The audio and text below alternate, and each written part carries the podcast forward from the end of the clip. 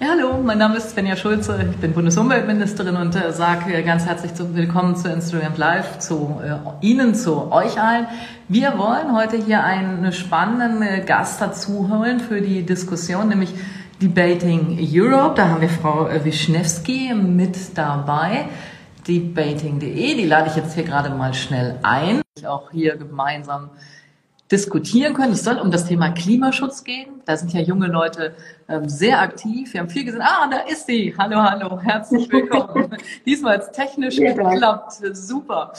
Ja, Debating Europe, ich, ich muss es gar nicht vorstellen, Frau Wischnewski, das können Sie gleich äh, einfach auch nochmal selber machen.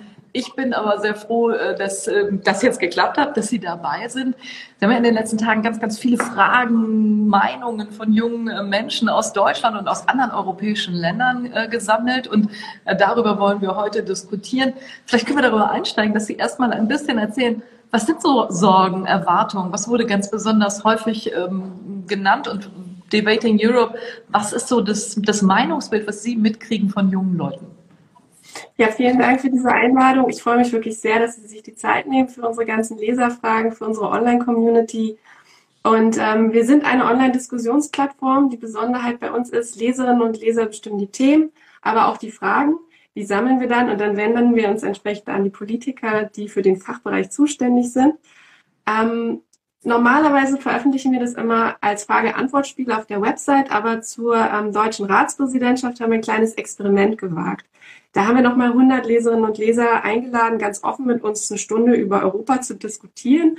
Es hat sich gezeigt, dass die Jüngeren pro-europäisch eingestellt sind. Die schätzen zum Beispiel die Reisefreiheit sehr, wissen, wem sie das zu verdanken haben. Aber ähm, es kam auch viel Kritik. Ähm, Reformen wurden eingefordert. Und weil wir Sie kontaktiert haben, das mit Abstand wichtigste Thema ist der Klimawandel. Mhm. Es treibt die jungen Leute um. Da sind viele Sorgen, da ist Angst, das ist schon vielleicht so zu spät. Und ähm, vor allen Dingen passiert da gerade genug. Ist so die Frage, die immer wieder aufkam europaweit. Sind ja auch die Leute in verschiedenen Mitgliedsländern, die Regierungen stellen sich da verschieden auf. Was ist denn da Ihre Einschätzung? Wäre jetzt die erste Frage, die mir so mitgegeben mhm. würde. Passiert genug in der Politik, was den Klimawandel angeht? Ja, erstmal, ich finde es total klasse, dass die jungen Leute Klimawandel weiterhin so weit vorne sehen, weil ich meine, hm, dass wir uns hier jetzt nicht live sehen können, das hat ja was mit der Pandemie zu tun, dass wir nicht in einem Raum sitzen, sondern in zwei. Wir nutzen die technischen Möglichkeiten, die es ja jetzt gibt und klar, dass für mich Umwelt, als Umweltministerin Klimaschutz, Umweltschutz ganz oben steht, das ist ja selbstverständlich. Aber viele Leute haben ja jetzt auch ganz andere Sorgen um ihren Job, um wie es äh, ihrer Familie geht und sonst wie. Und das, das bei jungen Leuten trotzdem so wichtig bleibt. Das ist wirklich klasse und das ist auch in der Politik so. Ähm, das Klimathema bleibt ganz oben. Es wird weiter daran gearbeitet. Das war bei anderen Krisen schon mal anders. Äh, die Finanzkrise, die hat dafür gesorgt, dass die ganzen Umwelt-Klimathemen total ins Hintertreffen kamen.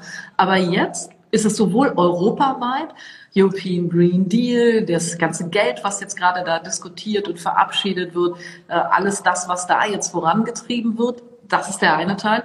Aber auch bei uns in Deutschland. Wir haben das größte Klimapaket aller Zeiten gepackt im letzten Jahr. Jetzt sind nochmal über 40 Milliarden Euro dazugekommen. Also wir können noch schneller die Bahn ausbauen, haben noch mehr Geld, um alte Ölheizungen auszutauschen. Also da ist richtig Schub reingekommen. Und den Schub gibt es natürlich nur, weil so viele Leute auch Druck machen, weil das in allen Familien Thema ist, weil, weil überall darüber ähm, diskutiert wird. Also es ist noch nicht zu spät. Wir können auf jeden Fall noch was tun. Wir müssen nur echt aufpassen, dass wir alle mitnehmen. Ich weiß, also kommen wir vielleicht gleich noch drüber, äh, drauf mhm. zu sprechen. Äh, es sind noch nicht alle überzeugt. Äh, wir hier schon, aber noch nicht alle. Äh, wir brauchen aber alle. Alle müssen ihr Verhalten verändern. Alle müssen was mittun. Und äh, deswegen ähm, ist da auch noch eine Menge zu tun. Ja, ich glaube, Stichwort Corona, ähm, da hat, das hat mich auch wirklich beeindruckt, weil diese Gespräche, die wir geführt haben, wir haben das im Februar und im März gemacht. Also wirklich zu Beginn im Februar war Corona kein Thema. Es ist wahnsinnig weit weg gewesen. Es war noch eigentlich China. Und dann am Ende der Gespräche saßen wir alle im Lockdown und haben das mhm. online gemacht, die Gespräche. Und es hat mich total beeindruckt, dass die Leute wirklich dran festgehalten haben, welche Themen ihnen wichtig sind. Es war eher die Sorge, passiert jetzt noch mal das Gleiche wie mit der Finanzkrise? Rückt das wieder ja. so ähm, in Vergessenheit, weil man sich gerade um ganz andere drängende Probleme kümmern muss? Klar, es ist auch wichtig, aber die haben sich eher so ein bisschen Sorgen gemacht, was ist denn mit unserer Zukunft? Auch wenn es jetzt vielleicht halt schwieriger ist, einen Job zu finden. Das hat mich wirklich beeindruckt, weil die, die jungen Leute, die machen ja gerade ähm, ihre Ausbildung fertig oder ihren, stehen am Berufsanfang und trotzdem war ganz klar, das Klima ist ihnen wichtig. Aber ich glaube, da ist wirklich durchgedrungen, was ja viele immer wieder gesagt haben. Mit der Natur, mit dem Klima, da kann man nicht verhandeln, sondern das sind einfach ähm, Naturgesetze, das sind äh, physikalische Dinge, die da ablaufen. Und wenn wir jetzt nicht gegensteuern, äh, dann, äh, dann, dann wird es auch äh, in der Zukunft weit, weitaus schwieriger werden. Und auch die Kosten werden gigantisch werden. Das sagt äh, unser Finanzminister Olaf Scholz immer. Der sagt immer, es ist keine Alternative, nicht zu investieren. Weil äh, entweder investieren wir in die Anpassung, dann machen wir die Deiche ganz hoch oder was weiß ich was alles, oder wir investieren jetzt da rein, dass wir wenigstens noch ein bisschen sozusagen das äh, Klima der, der Erderhitzung wieder ähm, zurückgedrängt bekommen. Und deswegen macht er da auch so viel Geld locker. Der ist da wirklich von überzeugt und wir brauchen dieses Geld auch. Ähm, wenn man mal sich anguckt, was jetzt im Moment alles passiert, finde ich allerdings führt Corona auch dazu, dass man das gar nicht so richtig wahrnimmt. Ja, die Kohlekraftwerke gehen vom Netz. Die, die dreckigsten Kohlekraftwerke dieses und nächstes Jahr. Wir steigen ein noch viel stärker in erneuerbare Energien als jemals zuvor. Wir sind da weltweit äh, ganz an der Spitze, müssen aber auch aufpassen, dass wir da bleiben. Also der Verkehr, da verändert sich total viel im Moment.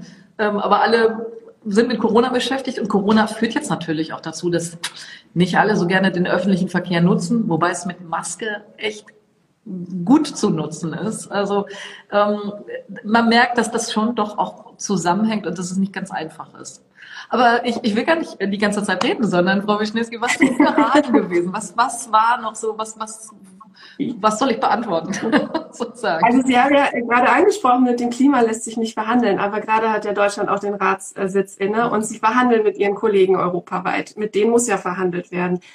Ähm, Sie haben gerade kurz erwähnt, äh, die Kommission will auch wahnsinnig viel Geld in den Green Deal stecken. Ähm, aber was ist mit den Mitgliedsländern, die jetzt auf die Bremse treten? Was macht man mit denen? Wie holt man die an Bord? Mhm. Haben wir denn Zeit zu verhandeln mit denen? Wie, wie ja. machen Sie das? Wir brauchen sie am Ende, weil wir haben in der EU ein Einstimmigkeitsprinzip. Das heißt, äh, wenn wir unser Klimaschutzziel anpassen wollen, und das ist das, was wir in der deutschen Präsidentschaft unbedingt erreichen wollen, wir wollen das deutsche, beziehungsweise das europäische Ziel, das, was wir für das Pariser Klimaschutzabkommen tun, das wollen wir unbedingt erhöhen. Das ist im Moment bei 40 Prozent und wir wollen, dass es mindestens 55 Prozent werden. Und ja, da gibt es Staaten, die sind super kritisch, die können sich das überhaupt nicht vorstellen. Und ähm, die Frage ist jetzt aber nicht mehr, ähm, ob wir was tun müssen, sondern wie schnell und was genau.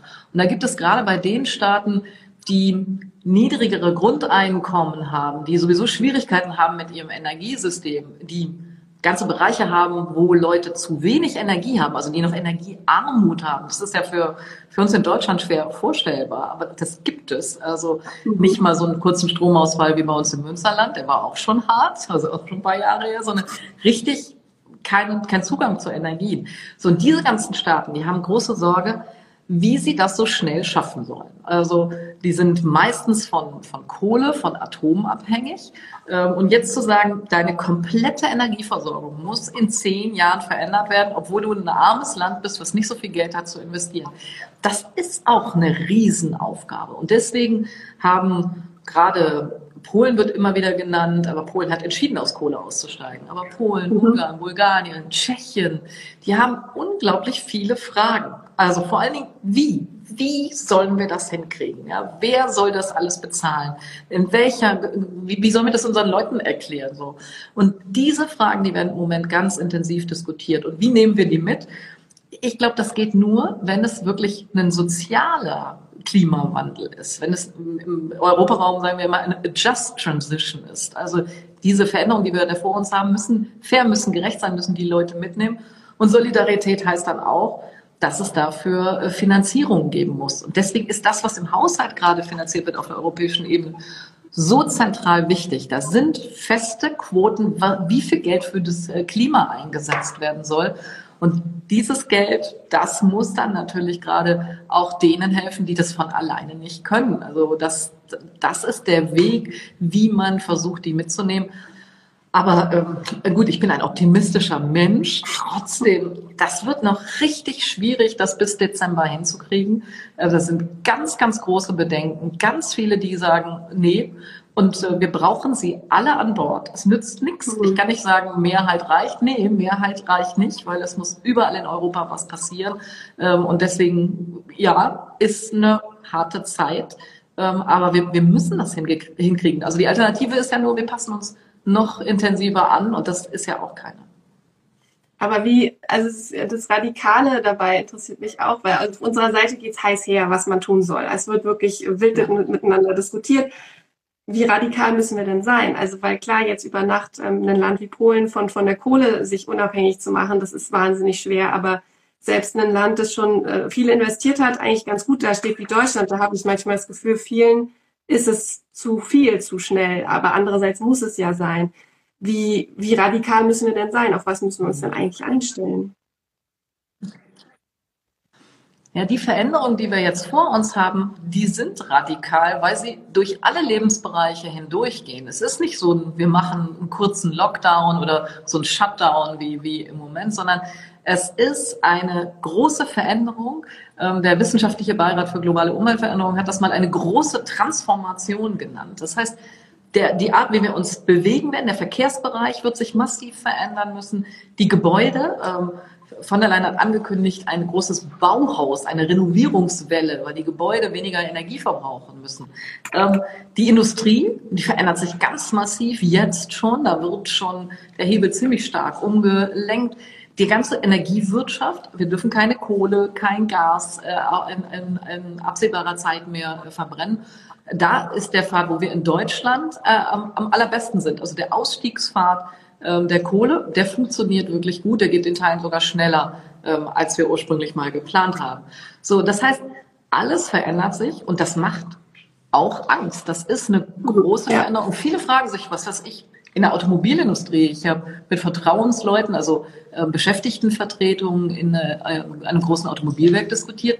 Na klar haben die Sorge, ob sie das schaffen, ob sie ähm, ihre Arbeitsplätze auch in Zukunft noch haben, wo sie ihr Geld verdienen sollen. Oder in den Regionen, die von Kohle abhängig sind, in der Lausitz, ähm, im, im Rheinischen Revier, in Mitteldeutschland.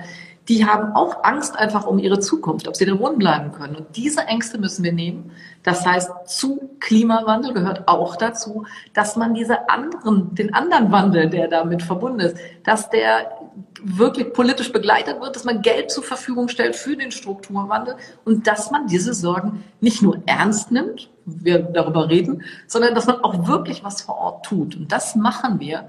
Und deswegen ja, für Fridays for Future, für viele Leute, äh, junge Leute ist das viel zu langsam. Aber ja. für andere ist es viel, viel zu schnell. Und dieses, diesen, diesen Weg dazwischen, äh, das ist die Rolle der Regierung, äh, das hinzukriegen.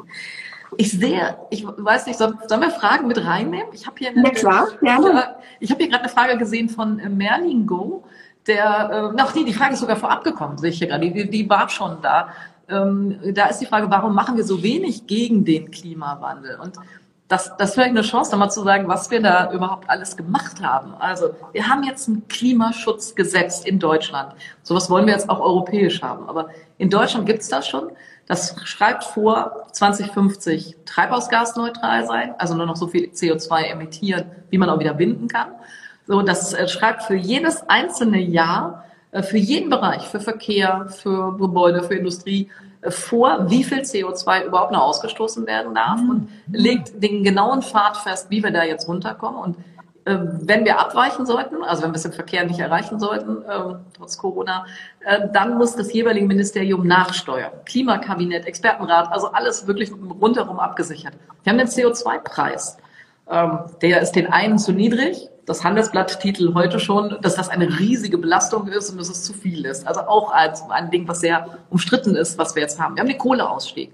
Wir haben den schnelleren Ausbau der erneuerbaren Energien. Wir haben Abwrackprämien für alte Ölheizungen. Wir haben Unterstützung, wer sich jetzt ein Elektroauto anschafft. Wir unterstützen die Pflegedienste, ähm, den ganzen sozialen Bereich, damit sie E-Autos anschaffen können, Ladesäulen aufbauen können. Also da passiert äh, unglaublich viel. Aber nochmal, und äh, Frau Wischnewski, Sie haben das am Anfang gesagt, das muss ein Projekt sein für die ganze Gesellschaft. Alle müssen sich Klimaschutz äh, leisten können. Das darf nicht spalten. Ähm, man sieht in den USA, wo so eine gespaltene Gesellschaft mhm. umführen kann. Das müssen wir in Europa unbedingt vermeiden. Und da gibt es schon äh, genug, was mir da Sorgen macht. Da müssen wir wirklich aufpassen, äh, dass uns sowas wie in den USA nicht passiert, dass die, die Klimaleugner sozusagen die Oberhand gewinnen. Ähm, deswegen muss man immer wieder argumentieren, immer wieder deutlich machen, ähm, was uns beiden hier und vielen sehe ich hier, äh, die uns schreiben, äh, vollkommen klar ist.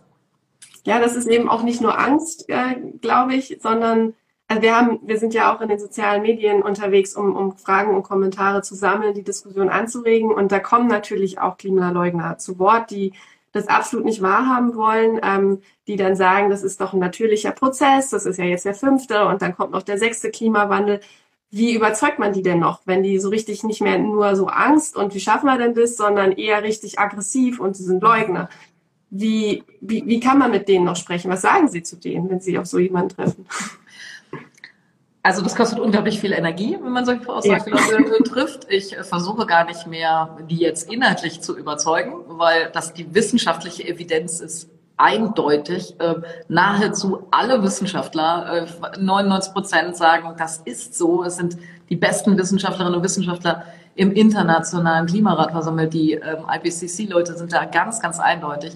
Mit den Leuten diskutiere ich meistens und sage, es gibt doch jetzt Veränderungen. Man sieht doch den dritten Dürresommer, äh, den wir jetzt ähm, haben. Wir sehen, welchen Stress die Wälder haben, wie problematisch das für äh, die Landwirtschaft ist, wie schwierig das für viele Unternehmen ist, wenn sie nicht über die Flüsse ihre Produkte äh, produzieren, äh, also abfahren oder anfahren ja. können. So, die Probleme sind doch da. Also müssen wir doch was tun. Also gegen Probleme, die man jetzt schon sieht. Und wie kann man denn dagegen sein?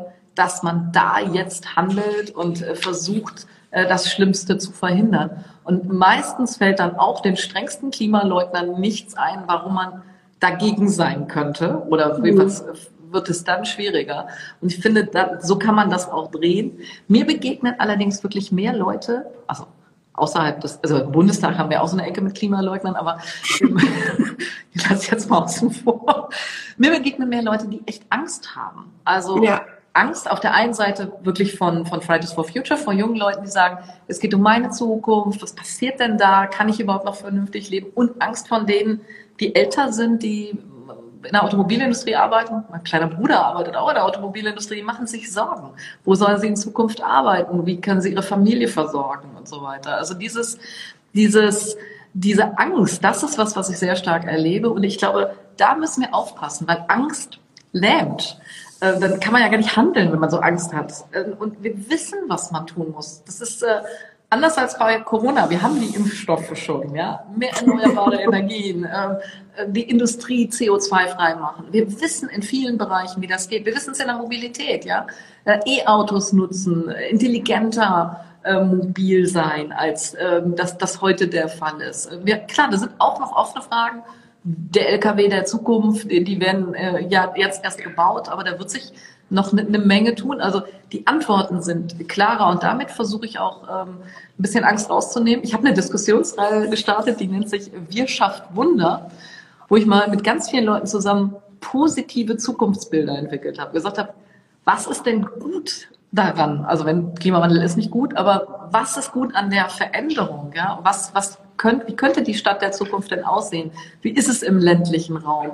Äh, was passiert denn eigentlich in der Industrie dann ganz genau? Welche Märkte öffnen sich uns, wenn wir die Ersten sind, die super tolle E-Autos äh, äh, wirklich in Masse produzieren können? Ja. So diese, diese positiven Visionen, ich glaube, die brauchen wir unbedingt. Also, ich weiß nicht, wie Ihnen das geht, Frau Wischnewski, aber mich motiviert das gar nicht, wenn ich mir morgens schon überlege, pff, das wird alles heute nichts.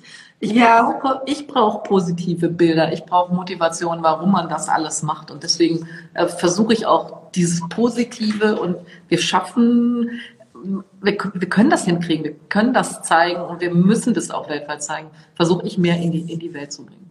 Ja, das ist doch super. Also ich, ich mir macht es auch manchmal Sorge, wie viel Angst da um sich greift. Ähm, wie das auch zu leben scheint oder ganz Selbstverständliches in Frage stellt. Einfach was an Lebensplanung, Zukunftsplanung ist. Weil wenn jetzt sich ein junger Mensch entscheidet, ein Kind zu bekommen, das Kind ist ja dann 2100, wenn wir diese ganzen Prognosen haben, 80 Jahre alt, es lebt noch. Und ich ja. kann schon verstehen, dass derjenige sich dann Sorgen macht und selbstverständlich ist, wie Kinder kriegen, nochmal hinterfragt, weil er einfach Angst vor dieser Zukunft hat. Aber was noch, ähm, noch auf der Seite oft diskutiert wird, und das ist vielleicht auch so ein bisschen kritischer, weil wir reden jetzt viel über die Initiativen, die wir in Deutschland schaffen. Und da wenden sich schon an auch viele Leser ähm, dagegen und sagen, ja, was, was soll denn jetzt Deutschland die Welt retten? Wie viel sind wir denn überhaupt, für wie viel Verschmutzung, für wie viel CO2 mhm. sind wir in der Verantwortung? Müssen wir denn jetzt nicht auch nochmal nach anderen Ländern schauen? Die müssen doch mitmachen. Bringt es uns überhaupt was? Wenn, oder kann es eine, eine, ein gutes Beispiel voran? Bringt das mhm. wirklich was in der internationalen Politik? Also da wird eher so ein bisschen global gesehen, ist Deutschland klein? Bringt das was, wenn wir jetzt vorangehen? Das ist so die mhm. Frage, die oft kommt. Ja, das ist auch eine Frage, die ich auch oft äh, hier ähm, im, in dem Instagram Live, ich mache immer so äh, Runden, wo man mir einfach Fragen stellen kann. Das kommt auch ganz, ganz oft und das ist auch eine berechtigte Frage, weil klar, wir können aus Deutschland heraus das Klima nicht alleine retten. Müssen wir aber auch nicht. Es gibt das Pariser mhm. Klimaschutzabkommen. Äh, sogar die USA sind jetzt äh, hoffentlich, sobald Biden im Amt ist, sehr schnell wieder mit dabei.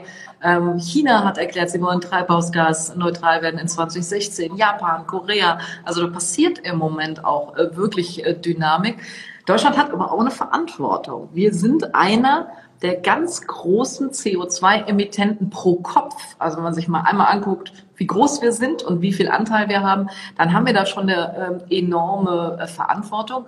Und wir haben auch deshalb eine Verantwortung, weil wir ja vieles ändern können. Also mit unserem erneuerbaren Energiengesetz, was mal unter Rot-Grün auf den Weg gebracht wurde, also unter einer SPD-Grünen Bundesregierung, da haben wir es geschafft, erneuerbare Energien weltweit sozusagen verfügbar zu machen. Man kann heute Windkraftanlagen aufbauen, Solaranlagen, äh, Geothermie. Wir, wir haben die Möglichkeit, auf diese Energien sozusagen zuzugreifen. Ähm, das war davor nicht der Fall. Ähm, wir können mit deutscher Technologie jetzt zum Beispiel Wasserstoff, äh, wir sind in der Lage, Wasserstoff sozusagen zu produzieren. Das haben wir in kleineren Anlagen schon gezeigt. Jetzt geht es darum, die größeren Anlagen zu haben, damit wir weiterhin auch Stahl produzieren können, weil Stahl brauchen wir für äh, Offshore-Windkraftanlagen. Und der Stahl der Zukunft muss natürlich nachhaltiger Stahl sein. Also wir können das technisch, wir haben das Know-how, wir haben die Möglichkeiten, deswegen müssen wir es auch tun. Also wir haben da eine Verantwortung. Eine Frage, die ich ähm, hier eben gerade gesehen habe, die vielleicht noch dazu passt. Äh, Rudolf ähm, Natte-Brede hat gefragt, äh, Deutschland steigt jetzt aus allem aus, ähm, Atom, Kohle. Müssen wir jetzt eigentlich Strom importieren oder müssen wir uns arme Länder mit Strom versorgen? Ähm, das ist die Frage. Das wäre auch eine gute Frage. Es ist aber nicht so, dass äh, wir jetzt sozusagen äh, dauernd Strom sozusagen importieren müssen, sondern äh, wir haben heute aus erneuerbaren Energien teilweise 100 Prozent unseres Stroms. Wir haben Bundesländer wie Brandenburg, die produzieren 120 Prozent ihres eigenen Bedarfs und sind dadurch jetzt eben auch ein besonders attraktiver Standort für Unternehmen, die äh, nur erneuerbaren Strom haben wollen. Und es gibt heute schon ein europaweites Stromnetz. Das ist auch gut so. Also helfen wir unseren französischen Nachbarn im Sommer, wenn das mit den Atomkraftwerken halt alles schwierig ist für die. Ähm, und diesen Austausch, den braucht man unbedingt. Da gibt es echt eine super App. Da kann man immer sehen, wie viel importieren wir gerade, wie viel exportieren wir gerade. Aber die Bilanz in Deutschland ist, ist wirklich gut. Wir produzieren sehr, sehr viel Strom und das wollen wir auch in Zukunft tun. Wir wollen ähm, nicht äh, sozusagen abhängig sein von den anderen, äh, aber die Solidarität in Europa. Wir haben ein gemeinsames Netz, wir unterstützen uns alle gegenseitig äh, und halten dieses Netz eben auch stabil. Die muss es natürlich geben und die, die haben wir auch. Also falls einer den Namen dieses App sucht, ich weiß nicht mehr, irgendwas mit Map und Laden, ich glaube Chart. Also irgendwie so, äh, gibt es jedenfalls ein ganz tolles App, da kann man das jeden Tag ganz genau sehen, wie das hin und her läuft. Ja, ich glaube, das ist vielleicht auch noch so eine Sorge, dass so diese Stromsicherheit auch garantiert ist, dass, dass die erneuerbaren Energien das ja auch schaffen, weil wenn man sich als Laie daran setzt, mal weht der Wind, mal scheint die Sonne, speichern ist nach wie vor irgendwie immer noch schwierig. Ähm, dass das auch gewährleistet ist, nicht, dass man sich dann am Ende alle Kohlekraftwerke und Atomanlagen abschaltet und aus dem Ausland genau den Strom sich importiert ist ja auch immer ein bisschen die Kritik, wenn es um Elektromobilität geht, wo kommt der Strom dann am Ende her? Ähm, mhm. Mit dem ist er wirklich so grün, wie er jetzt aussieht. Das sind ja, oder sind das einfach kleine Schritte auf dem Weg dahin? Naja, bei Elektromobilität ist es heute schon so, dass selbst mit dem Strommix, den wir jetzt haben, äh, Elektroautos schon eine deutlich bessere Bilanz haben als Verbrenner. Man muss ja das, das gesamte Fahrzeug, die gesamte Produktion äh, ansehen, weil ähm, Verbrennungsmotoren haben eben auch einen ökologischen Fußabdruck. Darüber muss man ja auch mal reden. Das machen wir viel zu wenig. Aber klar, die Batterien der Zukunft werden auch andere sein als heute. Wenn man einmal überlegt, ich habe jetzt so in so einem alten Film nochmal wieder so ein altes Handy gesehen, so ein Riesenknochen. Das ist noch gar nicht so lange her, dass es diese Riesenknochen gab. Und was wir heute haben, es wird auch in den Batterien weiter äh, Entwicklungen geben. Und ich glaube, da, da tut sich auch eine Menge. Ich sehe ja gerade, die Zeit rennt wie im Flug. Ja. Ich glaube, wir müssen ein bisschen gucken. Ich muss kürzer antworten. Ähm, was sind immer so komplexe Fragen? ich muss kürzer antworten, aber wir können gerne noch ein paar Fragen nehmen. Es geht unglaublich viel gerade äh, parallel und gleichzeitig rein. Ähm, soll ich mal eine, die ich hier gerade noch gesehen habe? Die, Gerne. die Paragraphengang. Die Paragraphengang fragt, wie technologieoffen sind Sie beim äh, Klimaschutz? Also ich bin da sehr offen und die Bundesregierung fördert sehr offen. Ich war ja vor meinem Job als Umweltministerin Wissenschaftsministerin. Ich habe ähm, über viele, viele Jahre zum Beispiel in NRW äh, Wasserstofftechnologien gefördert, auch für, für äh, Autos.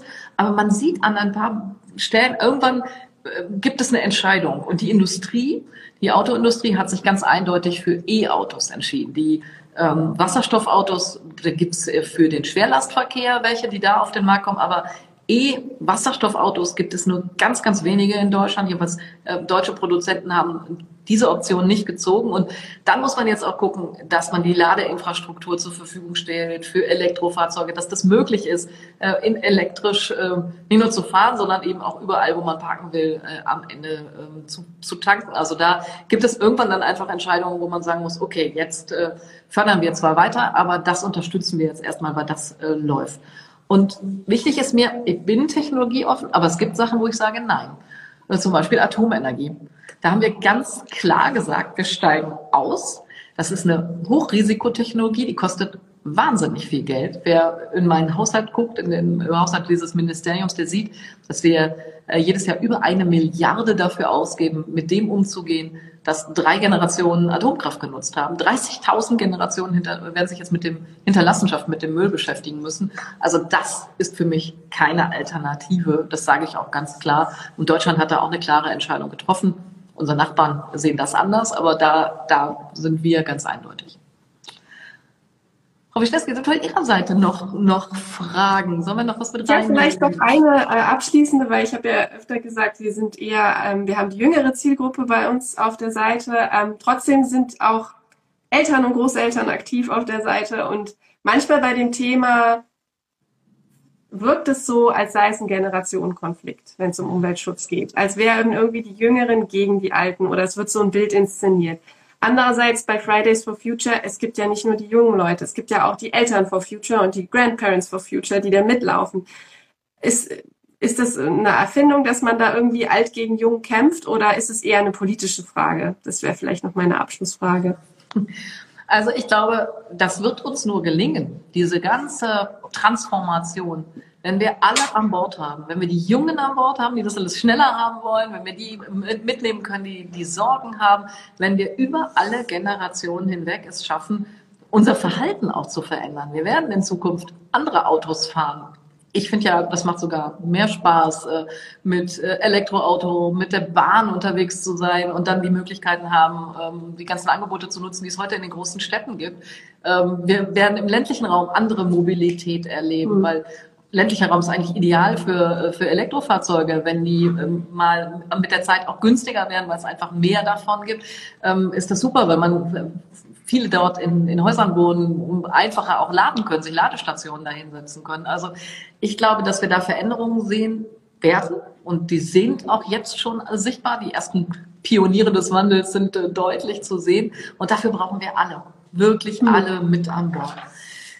Darf ich auch noch ja, eine Abschlussfrage stellen. Ich frage alle in dieser Serie, die, die ich mache bei Wirtschaft Wunder, immer am Ende, wie Sie das eigentlich sehen. Wir haben jetzt ja ganz viele Facetten sozusagen äh, beleuchtet. Vieles ist jetzt schon auf dem Weg. Ein paar Sachen haben wir auch gerade drüber gesprochen, sind aber noch Zukunftsmusik. Deswegen würde ich gerne noch mal wissen, wie Sie das eigentlich sehen. Sind Sie selber, Sie haben es immer angedeutet, sind Sie selber optimistisch? Glauben Sie, dass wir das äh, alles schaffen können, diesen sozialen, diesen ökologischen Umbau und unser, unser Land insgesamt klimafester zu machen?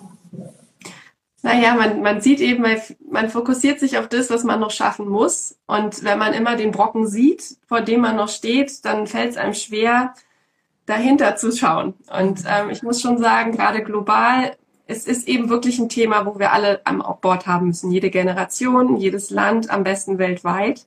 Es sträuben sich noch sehr viele. Und da frage ich mich wirklich oft, ob nicht uns die Zeit davonläuft. Dann passiert aber so viel. Das, mhm. Beispiel mit dem Handy ist, ist natürlich klar, wir, wir können ganz viel schaffen, wenn wir wollen. Und ich hoffe einfach, dass wir alle wollen und dann wird es auch klappen, glaube ich. Boah, das ist doch ein wunderbares Schlusswort. Vielen, vielen Dank äh, für den Austausch, für das äh, Gespräch. Ich sage nochmal ausdrücklich Dankeschön. Wir haben unheimlich viele, habe ich eben gesehen, hier live mitgehört, Fragen gestellt. Ich hoffe, wir konnten wenigstens einen Teil davon äh, beantworten. Ich darf auch alle nochmal die Podcast-Serie Wirtschaft Wunder empfehlen. Ich habe damit wirklich spannenden, auch Wissenschaftlerinnen mit äh, tollen Leuten schon äh, diskutiert und ähm, viele verschiedene äh, Fragen gedreht. Ähm, vielen, vielen Dank, dass sich alle hier beteiligt haben und äh, ich verabschiede mich jetzt für heute. Sage nochmal ganz herzlichen Dank an Frau äh, Wischnewski und äh, darf jetzt wieder an das, das, Social Media Team übergeben. Wir beantworten natürlich gerne weiter Fragen, ähm, auch über Social Media. Also vielen, vielen Dank für heute. Ciao. Ich danke auch. Tschüss.